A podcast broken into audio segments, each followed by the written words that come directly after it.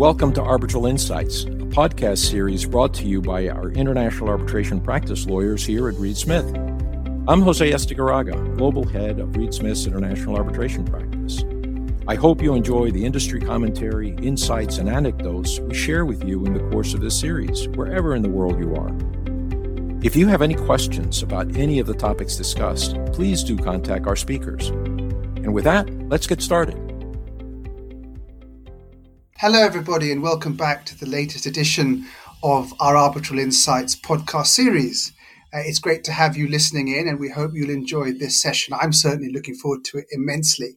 And there are many reasons for that, but it's the latest in our series of inspirational people in international arbitration. And I'm delighted to have with us today someone who certainly fits that bill in every possible way. And that is Niti Sachdeva, who is the Secretary General and Registrar at the Mumbai Center for International Arbitration. Hello, Niti. Thank you, Gautam. Uh, it's it's really a pleasure and honor to be here, and thank you for thinking of me.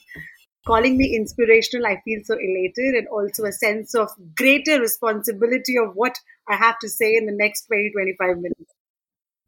Well, you know, I I know it's going to be a great uh, session today, Niti. You know, I think one of the things that always uh, interests our listeners, Niti, is the background to those of our guests who, who come onto our podcast series. And so I wonder if I could just uh, begin by asking you to share with us a little bit about your career background before you joined the MCIA. Yes, Gautam, uh, I'll be delighted to do that. I, I, think I will pick it up from the point of how I got interested into arbitration because that lead it into very nicely of how my career really planned out. Uh, though I must say, not that everything I decided to do happened. Many things just came by as well. So I was in the you know, fourth year of my law college and with the first batch of our university. And, you know, from somewhere we just heard about a Vis Moot competition happening and you have to go to Vienna to do it. There are no India national rounds. So me and one of my classmates at that time, we were just very avid mooters. We didn't want to leave any opportunity. So we said, let's try this out. What is this whole beast of arbitration is all about? We just loved the way we, you know, started off. I remember starting in October, going up to February, March. The whole five months of preparation, reading about arbitration. I think at that point in time, I knew that this is exactly what I want to do. But I did not know in what form, shape that I'm going to do it. But arbitration is all I wanted to do and then when i graduated i had the you know a, a, very great pleasure of working with two distinguished judges as their law clerk. Both of them now uh, one of them is retired. Uh, she was the first uh, female chief justice of jammu and kashmir justice geeta mittal and justice muralidhar who's currently the orissa high court chief justice. And i learned a lot from them. And then i went on to do my masters. And i think um, it's, it's a part of my life that i always choose a little different things is what is what my family tells me all the time. When everybody used to go to us or uk for their llm which seemed to be a natural choice i picked up stockholm university in sweden. And everybody went like why stockholm? And i'm like i think i love their program. It's just a great program in international commercial arbitration. That's all that i want to do and as they say that, you know, uh, rest is history. From there, I went on to intern with ICC. Um, I worked with Freshfields for a short period of time in Paris office. And then LCIA was opening its office in India. And I would say, as luck would have it, I would just happen to be in India at that time when they were interviewing. LCIA like me, I would say. And I became the first deputy registrar for them in their India office um, spent some time in the institution, learned how an institution works uh, from some great people uh, back at home in LCIA. Then I decided to go back into private practice. So I worked with uh, two of the big law firms in India, ELP and Trilegal, both in Delhi and Mumbai. And then the MCIA just came by, you know, and, and I was like, why not? I've learned how an international institution set up its office in India if we have an opportunity to set up something grounds up, let's do that. I, I think the whole feel of creating something grounds up for the first time in India is what was very challenging, and I really liked it. So that's that's my career path into arbitration.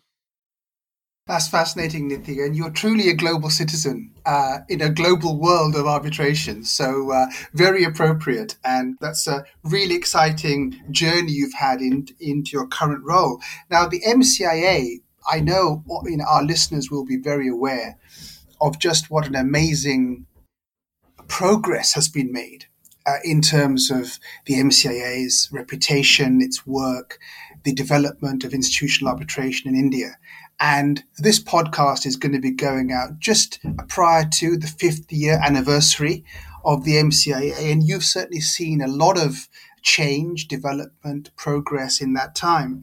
I wonder whether you could share with our listeners a little bit of you know some of your thoughts about the current work of the MCIA and some of the objectives you've got going forward for the MCIA. Because one of the things that's obviously part of this is, uh, you know, India has been developing immensely as a center for international arbitration. The courts have become very pro arbitration. There's a real desire for arbitration to develop in India. So I wonder if you could just share some thoughts on that, please, Niti. Yes, thank you, Gautam, for that. I would say that for MCIA, our first and foremost objective has been that we have to bring in the international best practices of arbitration in India. And for that uh, overarching objective, I would say that uh, we could probably classify them into three, uh, you know, different aspects of it which we focus on. And I would say that the objectives and the work done by MCIA have been quite in hand in hand. The first one would really be bringing in the efficiency in the dispute resolution process in India.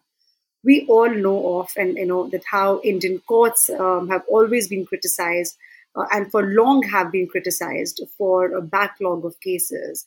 Though I think that the criticism is really um, a little more harsh than it should be, uh, with the population that we have, the kind of disputes that we have, the, the sheer number of disputes is just huge. Um, in commercial disputes, at least, uh, arbitration has now become the go to space for dispute resolution. So I think what MCIA's objective has been uh, to create efficiency. There is a time bound dispute resolution which is there. And for having that efficiency, again, I would say that we have focused on two main pillars of arbitration. One would be to create an arbitration bar. And I'm mindful to say that because we do realize that MCIA is not going to be creating an arbitration bar, but we can actually create an ecosystem uh, whereby facilitating uh, to create an arbitration bar maybe five years from now or 10 years from now. And what we have done in that space is created the Young MCIA. Uh, and with the Young MCIA, the motto really is catch them young, train them young, right? So they, they understand the international best practices, um, they act as a catalyst to tomorrow creating uh, that nuanced bar for arbitration in India. And I think the second one, of course, which goes hand in hand, is creating a pool of arbitrators. It is a cliche, uh, but I would still repeat it. Your arbitrations are only as good as your arbitrators.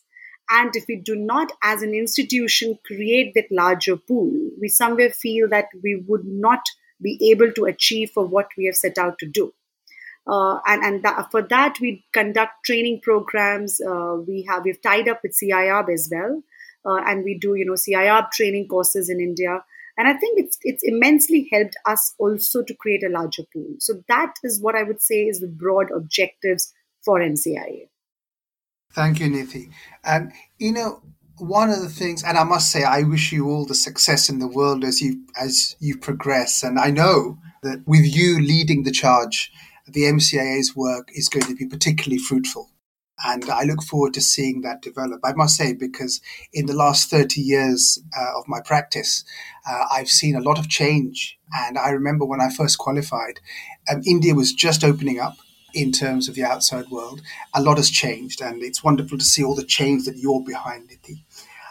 One of the things that you mentioned a little earlier was, uh, and this really goes back to something we can all relate to, is that uh, we're all the product of the mentorship and the inspiration that we receive from people upon whose shoulders we stand um, in order to achieve whatever we can achieve in our careers and our lives. And you mentioned that one of your great mentors uh, was a very prominent female judge.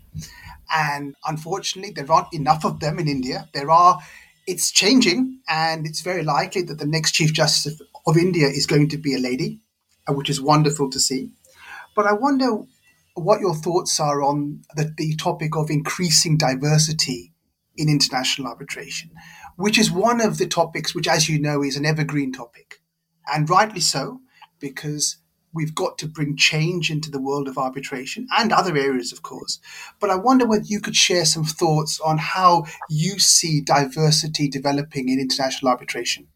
Yes, Gautam, definitely. Um, but I must first thank you for your kind words of saying that a lot, uh, you know, is being done in the institutional arbitration. I have led it. I think MCIA is a collective effort of a lot of stakeholders, uh, and it's not only my effort. Uh, but yes, I'm very glad to be able to make that small change, and I shall try and continue to do that. But coming to your question on diversity, I think it's a very, very important topic. And I'm very glad that uh, we have started to talk about it and recognize that we need to do something about it. Of course, MCIA, as well as me personally, we are, uh, you know, we have we have pledged to take the pledge to increase the diversity. So we're working uh, towards that direction. In fact, we very recently at MCIA, we expanded our MCI council. And of the four new MCI council members, we have three were women. So that's our commitment to increasing the diversity in that sense. But I, I mean, I, I personally feel this way, Gautam, that uh, women can play a very important role in dispute resolution. And the reason I say is that that we have had some great litigators, women who are working in the litigation field, and they had to somewhere take a break from their career for natural reasons of you know raising a family, which is equally important and it can become quite daunting to manage your diaries with the court practice that we have in India, uh, and and to manage your you know family um, responsibilities back at home. So I think arbitration and mediation also in that sense provides a great opportunity for women especially where they can forge a career in the field as an arbitrator, as a mediator, manage their diaries pretty well and continue to you know contribute to the field of dispute resolution. I also think that women are natural at dispute resolution. Uh, you know, so they don't, uh, they have that innate uh, ability to resolve disputes. I think it's ingrained in us from the very time that we are born, and, and, and we have it naturally coming. So they can definitely add a lot uh, to this field. So we have a long way to go, and we have to start somewhere. And I think the the, the, work has started in that field already. Now that's great. Uh, know, no, thank you, Niti. I know it's a developing topic, and it's one that's very live in all our jurisdictions. The pledge, of course, is something that uh, so many of us are passionate about. And as we've seen change, we need to see more change. A change brings more change in itself. And you know, I you know, I often think if I look back over the last you know several years and cases I've been involved in, we just don't see enough female arbitrators and there just aren't enough of them. So, just to follow on on something that you very interestingly raised just now, I've often wondered how we can all do more to ensure that we are widening the pool of arbitrators, and that's something you mentioned. It's very important. And I'm, and by the way, I do agree with you that uh, um, women are natural dispute resolvers. I completely concur with you. But how do we, apart from ourselves in cases, are putting forward female arbitrator appointments. What more can we collectively do to ensure that uh, we are widening that pool as far as possible?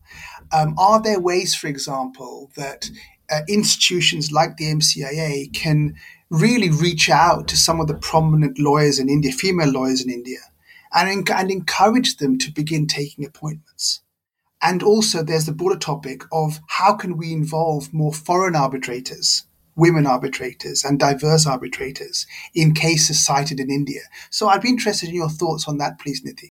Absolutely. I, I think as an institution, uh, we have a greater responsibility, Gautam.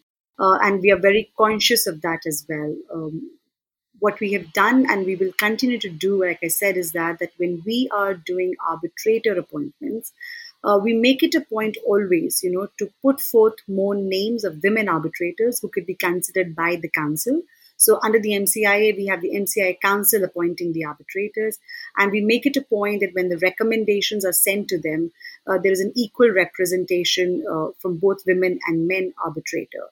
I think uh, another thing that we have to do, Gautam, is that both as a arbitration practitioner, either on an institution or a law firm, I think we have to genuinely promote women to be able to for lack of a better word, out go out there and market themselves. It's very important to be visible.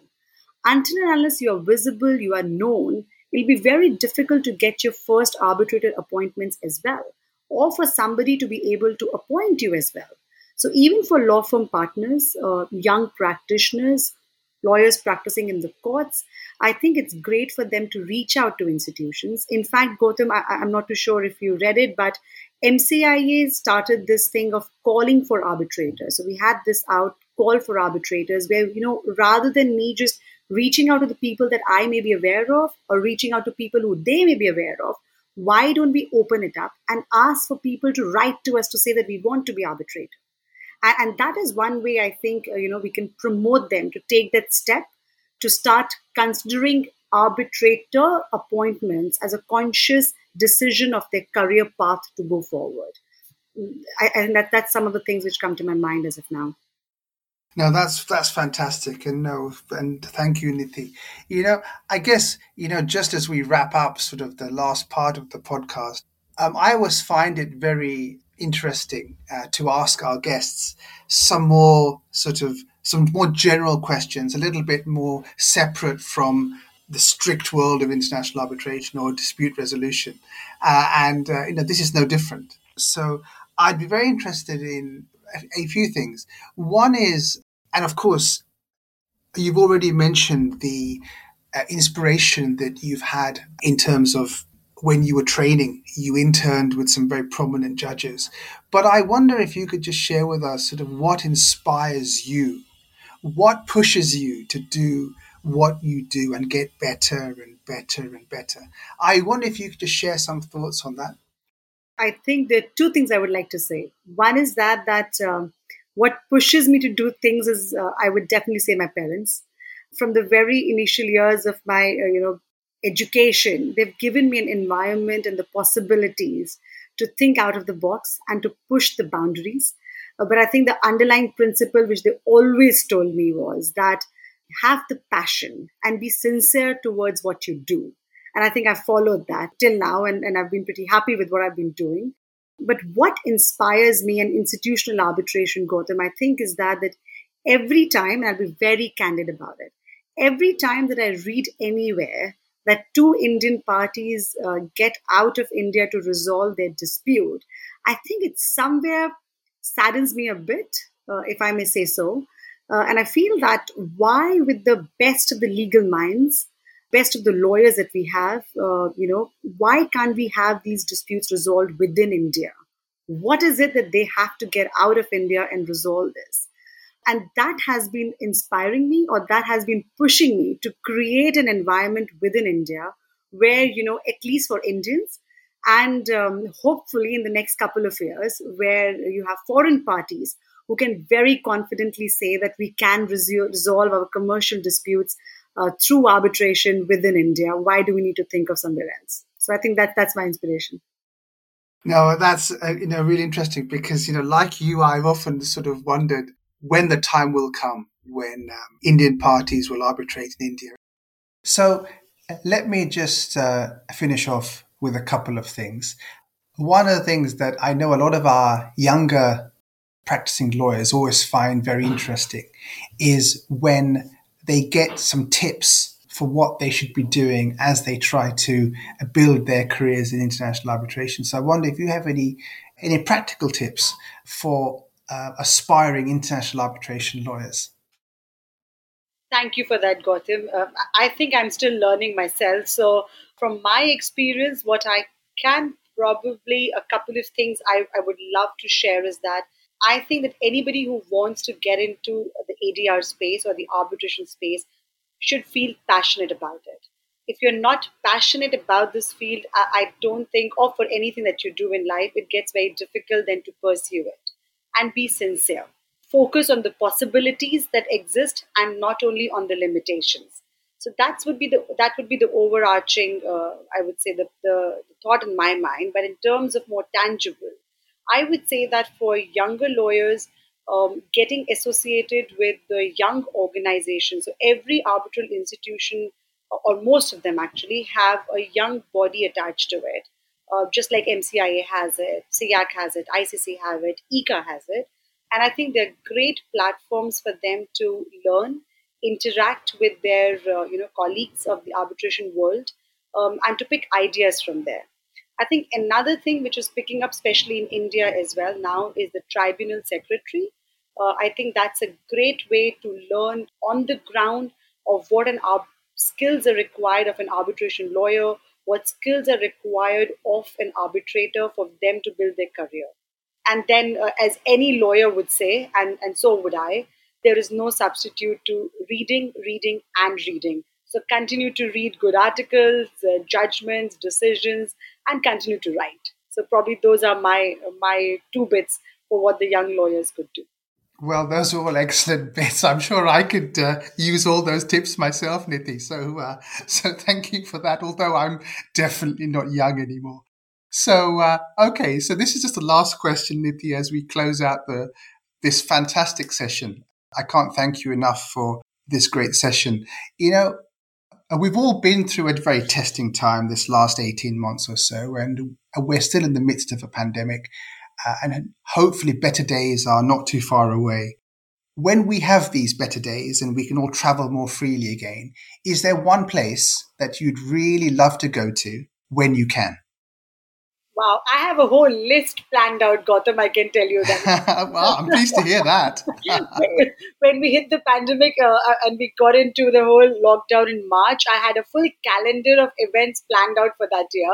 So, of course, uh, some of them I'd visited uh, earlier uh, and some new places, but I think I have to pick up only one place. I would love to go back to Bali. That's where I did my first diving course, and I have been meaning to complete my advanced course and I just love to dive there. So I think that's going to be my first short trip, complete my advanced course on open water diving, and then maybe going off to South Korea. Oh wow! Well, I mean, I'm jealous. Uh, that's that's brilliant. Well, look, thank you very very much, Niti. Uh, it's been a really really enjoyable session. I hope our listeners will have enjoyed it as much as um, I've enjoyed speaking with you and listening to you and learning from you we wish you and the MCIA every success as you go forward to the next several years. Uh, it's five years uh, of the MCA and many, many more to come. So, all the very best, Unity. Thank you very much indeed for being part of this session. And I look forward to seeing you again very soon, either in India or in the UK. Thank you so much, Gautam. It really has been a pleasure uh, I didn't even realize how this time just passed by. Uh, and, and, thanks to Reed Smith and to you for you know giving me this opportunity and for inviting me. I thoroughly enjoyed it. Very much our pleasure. Uh, thanks again, Niti. All the very best. To all our listeners, please look out for the next uh, podcast in this series. Thank you, everyone. Bye bye. Arbitral Insights is a Reed Smith production. Our producer is Ali McCardell. For more information about Reed Smith's global international arbitration practice, email Jose Estigarraga at jia at reedsmith.com. You can find our podcast on Spotify, Apple, Google Play, Stitcher, reedsmith.com, and our social media accounts at Reedsmith LLP on LinkedIn, Facebook, and Twitter. This podcast is provided for educational purposes. It does not constitute legal advice and is not intended to establish an attorney client relationship, nor is it intended to suggest or establish standards of care applicable to particular lawyers in any given situation. Prior results do not guarantee a similar outcome. Any views, opinions, or comments made by any external guest speaker are not to be attributed to Reed Smith LLP or its individual lawyers. All rights reserved.